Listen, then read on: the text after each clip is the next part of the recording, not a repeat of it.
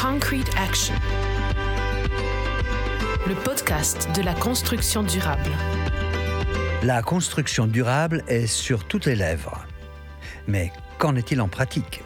Quel est le bilan d'Holcim en matière de durabilité tout au long de son histoire, plus que centenaire, et quels sont les objectifs qu'elle souhaite atteindre en la matière ? C'est de cela et du rôle de la digitalisation dans la transformation de son modèle d'entreprise que nous parlons dans ce nouvel épisode de Concrete Action, le podcast de la construction durable avec Johannes Mederer. Je m'appelle Yves Reber. Et je reçois donc aujourd'hui dans mon studio Johannes Mederer, directeur suisse-alémanique chez Holcim. Je me réjouis de vous recevoir ici. Bonjour, Monsieur Mederer. Bonjour, Monsieur Reber. Johannes Mederer, vous dirigez les branches béton et granulat d'Holcim en Suisse alémanique. Peut-être que vous pouvez nous dire en introduction comment vous en êtes arrivé là. Dites-nous donc quelques mots sur votre parcours professionnel. Oui, comme vous pouvez entendre, je ne suis pas de langue maternelle française. Donc moi, je suis... Pourtant, votre français est impeccable. Oui, vous entendez bien l'accent, mais merci pour le compliment. Donc, je suis né et grandi en Bavière, en Allemagne. Et après, pour une partie de mes études, en deux mille huit, je suis arrivé à Genève pour faire mon doctorat en géologie, en sciences de la Terre. Et ensuite, de mes études, j'ai commencé à travailler pour Holcim en deux mille treize, à Sikental, où on a une cimenterie dans le canton de Argovie. Après peu de temps, après une année en Argovie, je suis rentré en Suisse romande. Et maintenant, depuis peu, après neuf ans en Suisse romande, pour, pendant lesquels j'ai travaillé pour Holcim en Romandie, mmh. je suis de retour en Suisse alémanique et je m'occupe effectivement de la partie granulat et béton pour la partie alémanique et les dessins. Et qu'est-ce qui vous fascine particulièrement dans ces sciences de la Terre, dans la géologie ? J'ai toujours beaucoup aimé les sciences, donc, euh, surtout la chimie et la, la biologie, un peu aussi euh, les maths et la physique. Et j'ai bien toujours aimé voyager, être en contact avec la nature. Donc euh, les études en sciences de la Terre, c'était la parfaite combinaison en fait. Ça veut dire pour étudier la science, mais pour être quand même à, à l'extérieur, dans la nature, pour comprendre les processus naturels qui forment la surface de, de notre planète, de notre Terre. Entrons dans le vif du sujet, Johannes Mederer. Holcim a plus de cent ans d'existence. Holcim est un véritable pilier de l'histoire industrielle suisse. Si on jette un coup d'œil dans le rétroviseur, quelles ont été les principales évolutions depuis les débuts de l'entreprise ? C'est clair, hein, ça fait cent ans et il y a beaucoup, beaucoup de choses hein, qui ont changé depuis. Euh, surtout si on regarde les domaines de la durabilité, hein, de la digitalisation, mais aussi hein, dernièrement la perception publique, hein, comment on est perçu par, par la population. Si on regarde par exemple la durabilité, hein, on a fait des, des grands efforts, hein, déjà les grands progrès les derniers, les derniers trente ans au niveau des émissions C O deux, par exemple. Hein. On a réduit de trente pour cent de nos émissions C O deux par tonne produite hein, au niveau de durabilité. C'est en effet au milieu des années quatre-vingt-dix, comme ça, que Holcim s'est concentré sur ce sujet. Depuis les années quatre-vingt-dix, tout à fait. Au niveau de, de la digitalisation, on voit que pas mal des processus chez nous aujourd'hui, ils sont automatisés et aussi digitalisés. Par exemple, la surveillance des qualités en permanence, mais aussi l'utilisation des drones dans nos sites de production, sur nos sites de production. Et le dernier point que j'ai mentionné, c'est la perception publique, surtout en Suisse romande, avec l'enjeu de notre exploitation au Mormont, la carrière du Mormont, dans le canton de Vaud. On est très conscient qu'on est dans, dans les radars de la perception publique. Euh, aussi, quand on regarde l'entreprise, elle a beaucoup évolué dans les dernières cent dix ans, depuis hein, sa fondation dans un petit village hein, dans le canton d'Argovie, hein, dans le village de Holderbank notamment. Aujourd'hui, on est une entreprise euh, multinationale hein, qui est présente dans différents continents. Et aussi, ce qui n'a pas du tout changé, c'est l'importance du ciment et du béton. Donc, ça reste une matière hein, qui est très importante pour la construction de notre société, pour la construction de nos villes, de nos infrastructures. Hein. Notamment, comme exemple, euh, l'hôpital des enfants à Lausanne, qu'on a construit avec du béton Holcim, euh, le tunnel du Gotthard, le C E V A à Genève, ou les différents projets d'infrastructures hein, qui sont en route hein, dans le cadre du projet Léman deux mille trente. Donc nous avons euh, l'évolution de la société dans son ensemble, nous avons les changements à l'intérieur de Holcim. Parlons de ces changements. Quelles ont été les principales évolutions dans l'industrie des matériaux de construction depuis cent ans ? Oui, on a vu une, une belle augmentation de la productivité euh, de nos sites, par exemple. Hein. Euh, si on regarde quelques dizaines d'années en arrière, on a eu une vingtaine de cimenteries en Suisse. Aujourd'hui, on n'a on a que six, dont trois qui sont opérés par Holcim, par notre entreprise.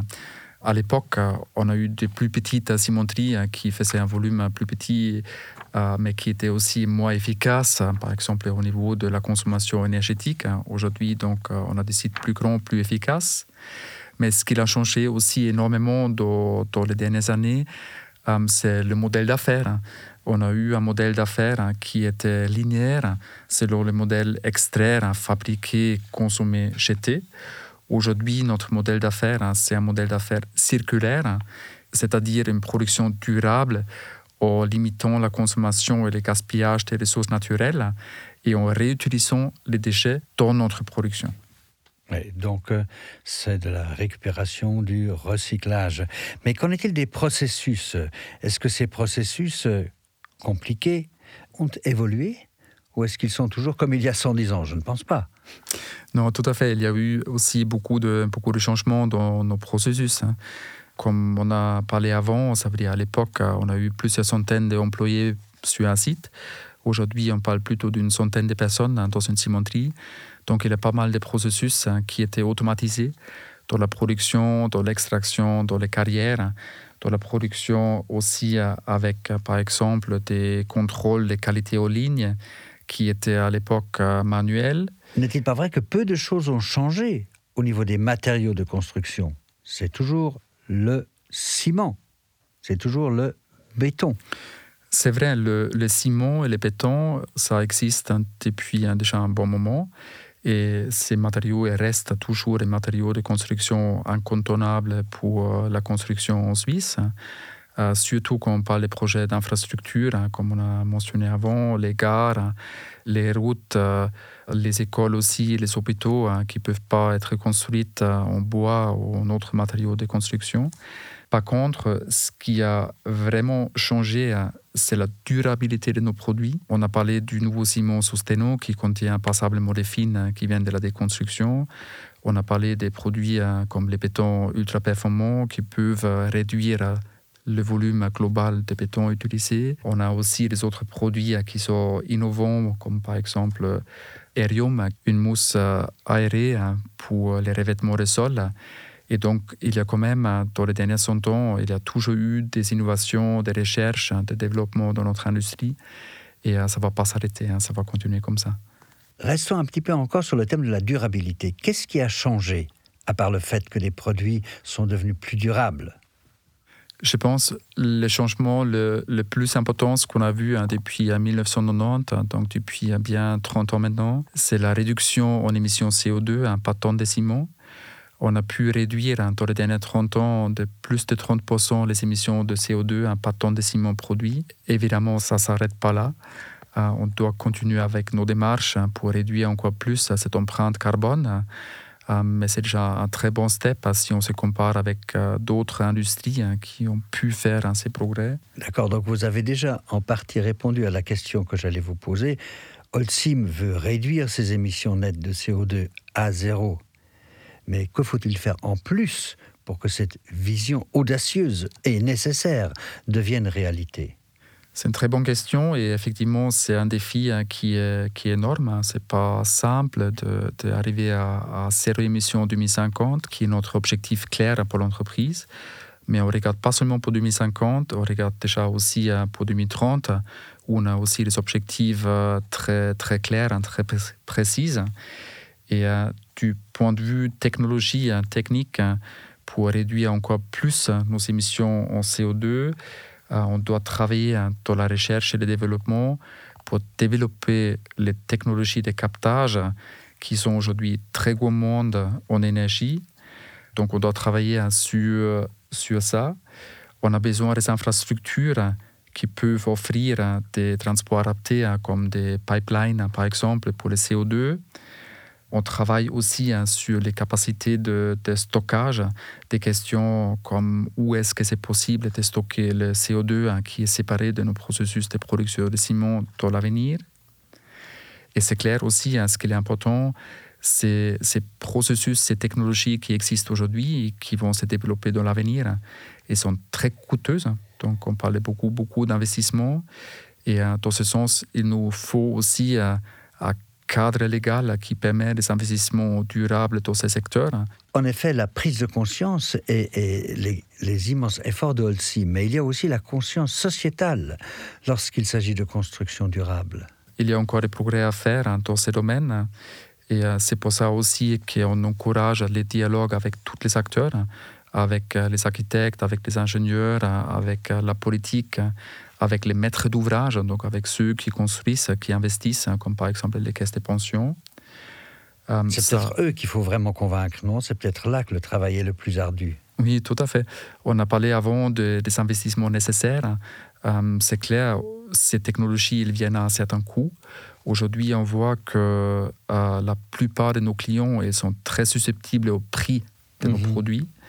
Et euh, là aussi, comme société, il y a certainement un effort à faire, d'être disponible aussi, hein, de dire euh, euh, ouais, ces, ces produits hein, qui sont plus durables, euh, qui sont moins gourmands au C O deux, hein, d'être disponible d'investir euh, au niveau de la société et euh, que le cadre politique soit correct aussi pour ça. Revenons peut-être euh, à la digitalisation. Comment cette tendance a-t-elle influencé le secteur de la construction ?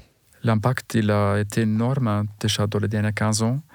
Comme l'automatisation avant, qu'on a discuté, ça fait quelques dizaines d'années en arrière. Maintenant, c'est la digitalisation qui nous impacte. Ces processus de digitalisation, on les utilise dans tous nos processus, donc de la, de la carrière, de l'extraction des matières premières, jusqu'à la distribution du produit final sur nos chantiers. On voit aujourd'hui qu'au niveau de, de nos clients qui aiment bien nos plateformes digitales, on a eu plus que cinquante pour cent de nos chiffres d'affaires l'année dernière au niveau du ciment qui était commandé en ligne sur nos plateformes digitales. Ah oui. Euh, au niveau granulat et béton, on voit aussi des forts progrès. Beaucoup plus de clients qui aiment bien commander en ligne, qui est très simple en fait. Avec trois clics, ils peuvent commander du béton sur, sur un chantier spécifique, avec des conditions de livraison très précises. Et euh, c'est quelque chose qui est vraiment omniprésent sur les chantiers aujourd'hui. Si vous promenez sur un chantier à Lausanne ou à Zurich aujourd'hui, euh, il y a les contremaîtres, les ouvriers utilisent déjà les tablettes. Ils sont avec leurs tablettes et puis ils commandent le produit. Tout à fait, oui. Au niveau logistique, on, a, on utilise les outils digitaux aussi pour l'optimisation de nos transports. Effectivement, pour éviter, par exemple, les transports à vide, on a un suivi permanent de nos véhicules qui permet aussi d'augmenter la sécurité de nos chauffeurs. On sait en permanence où ils sont. Et aussi pour réduire, par exemple, les temps de chargement, les temps de déchargement et pour optimiser vraiment avec ces outils digitaux l'utilisation de notre flotte logistique. Mais qu'en est-il là maintenant de la digitalisation et de l'automatisation en cimenterie ? Que pouvez-vous nous dire à ce sujet ? En cimenterie, par exemple, ce qu'on teste actuellement sur notre site à Sikental, c'est des véhicules de transport, donc des machines de chantier, les dumpers qui transportent la marchandise, qui sont électriques et autopropulsés et donc sans chauffeur. C'est vraiment c'est très bien parce que vous pouvez imaginer, par exemple, l'extraction de la carrière, elle est sur le haut de la colline. Quand les véhicules descendent à plat, il peut même recharger la batterie hein, et comme ça remonter à vide hein, sans trop de consommation électrique. Hein, et tout ça avec des processus digitaux, c'est, c'est vraiment très bien. Aussi, ce qui est important, ce qu'on a vu venir les dernières, les dernières années, c'est l'utilisation des drones.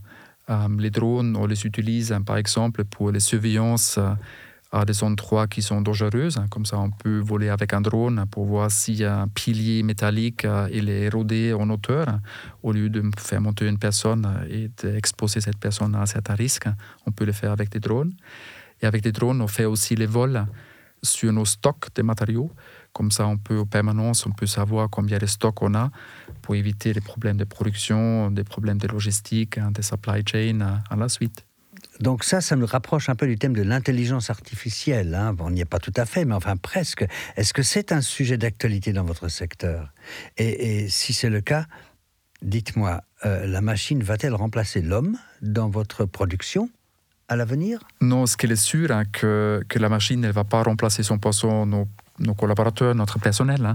Mais effectivement, l'intelligence artificielle, hein, c'est un sujet dans notre secteur. Hein. En fait, c'est un sujet dans tous les secteurs, hein, pas seulement pour l'industrie, pas seulement pour la construction, mais aussi pour le secteur public, pour devenir plus efficace, hein, pour bien exploiter, hein, toutes les données qui sont à disposition. Quand on parle par contre des collaborateurs, hein, les collaborateurs, hein, pour nous, hein, euh, ils restent essentiels, hein, vraiment une partie essentielle, hein, pour notre succès comme entreprise. Moi, je pense, si on parle de l'impact de l'intelligence artificielle, on parle plutôt d'un transfert, hein, des ressources humaines, hein, de certains secteurs, hein, qu'on connaît aujourd'hui, à des secteurs avec une plus-value au niveau des ressources humaines. Nous avons fait un, un large tour d'horizon. Et si vous pouviez maintenant résumer brièvement les thèmes que nous avons abordés en quelques mots, quels ont été les plus grands changements et les plus grandes réalisations dans votre secteur si on compare Holcim à ses débuts à Holcim d'aujourd'hui ? On a deux grands changements ici, hein, deux grands points, qui sont l'importance de la durabilité et l'impact de la digitalisation. Si on regarde l'impact de la durabilité, l'importance de la durabilité, on voit déjà ces économies au niveau des émissions C O deux qui étaient faites. Ça, ce chemin, elle doit continuer avec les efforts de diminuer encore plus les émissions. La même chose avec le changement du modèle d'affaires d'une économie linéaire à une économie circulaire. Et sans oublier aussi les efforts qui étaient faits pour les remises en état, par exemple, de nos sites d'exploitation, de nos sites d'extraction, pour augmenter la biodiversité et pour améliorer les sites naturels. Deuxième point, la digitalisation. Qui aurait pensé, ça fait cent ans en arrière, qu'on peut avoir un véhicule, par exemple, qui circule en toute sécurité sans chauffeur dans une carrière ? Ou aussi d'avoir de nombreux capteurs numériques qui tracent les activités d'une cimenterie en permanence, ou bien de commander le béton en trois clics pour nos clients, super simple. Commander du béton en trois clics, en effet. Pour conclure, projetons-nous vers l'avenir. Quelles sont les prochaines étapes pour Holcim ? On va devoir continuer à nous réinventer sans cesse, comme c'était dans les derniers cent ans aussi, pour pouvoir continuer à exister. Euh, notamment, on a trois points ici qui sont, qui sont cruciaux pour nous comme entreprise. Premièrement, c'est la continuation de nos efforts dans la réduction de nos émissions C O deux. Euh, deuxième point, c'est la continuité avec la diminution de notre recours aux matériaux, ça veut dire construire plus avec moins de matériaux. Ça, c'est par exemple possible avec, euh, avec la continuation de la recherche et le développement pour l'innovation de nos produits, par exemple euh, l'impression trois D avec du béton ou avec euh, un produit qui est innovatif comme la mousse isolante minérale Aerium qui est utilisée pour les revêtements de, des sols. Et troisième point ici, c'est la continuation de notre dialogue avec tous les acteurs de la construction, y compris les décideurs politiques, les architectes, les ingénieurs et les entreprises de construction. Et vous, personnellement, Johannes Mederer, pourquoi vous engagez-vous plus particulièrement parmi tous ces défis ? Ouais, pour moi, personnellement, c'est aussi la durabilité qui est, qui est cruciale, qui est très importante. Et euh, pour moi, je vois mon rôle aussi, mon rôle de travail de Holcim. Nous, on a aussi un rôle de la société, effectivement. Ça veut dire pour fournir les matériaux de la construction qui permettent aussi à la société de, de se développer, pour offrir des logements qui sont optimales pour la population, qui sont aussi sostenibles dans ce sens, mais qui sont aussi payables et qui ne sont pas trop chers. Donc pour moi, personnellement, effectivement, la durabilité, la réduction en émissions, mais aussi cette exploitation de nos ressources naturelles Comme je suis géologue de formation, ça me tient aussi à cœur hein, de, de travailler dans ce domaine hein, d'une manière responsable, de laisser la planète d'une, d'une manière correcte pour nos enfants. Par exemple, si on parle de ces exploitations des carrières gravières, hein, aujourd'hui, on les fait beaucoup plus conscients que ça fait encore cent ans en arrière. Hein. Et on laisse typiquement après l'exploitation des sites qui sont mieux accueillis pour la nature, avec plus de diversité, de biodiversité qu'au début de l'exploitation. Ça me tient au cœur de continuer nos efforts dans ce sens. Merci beaucoup Johannes Mederer pour cet entretien très intéressant et toutes ces pistes de réflexion. J'ai appris une fois de plus de nombreuses choses durant cet échange et j'espère qu'il en va de même pour vous, chères auditrices et auditeurs.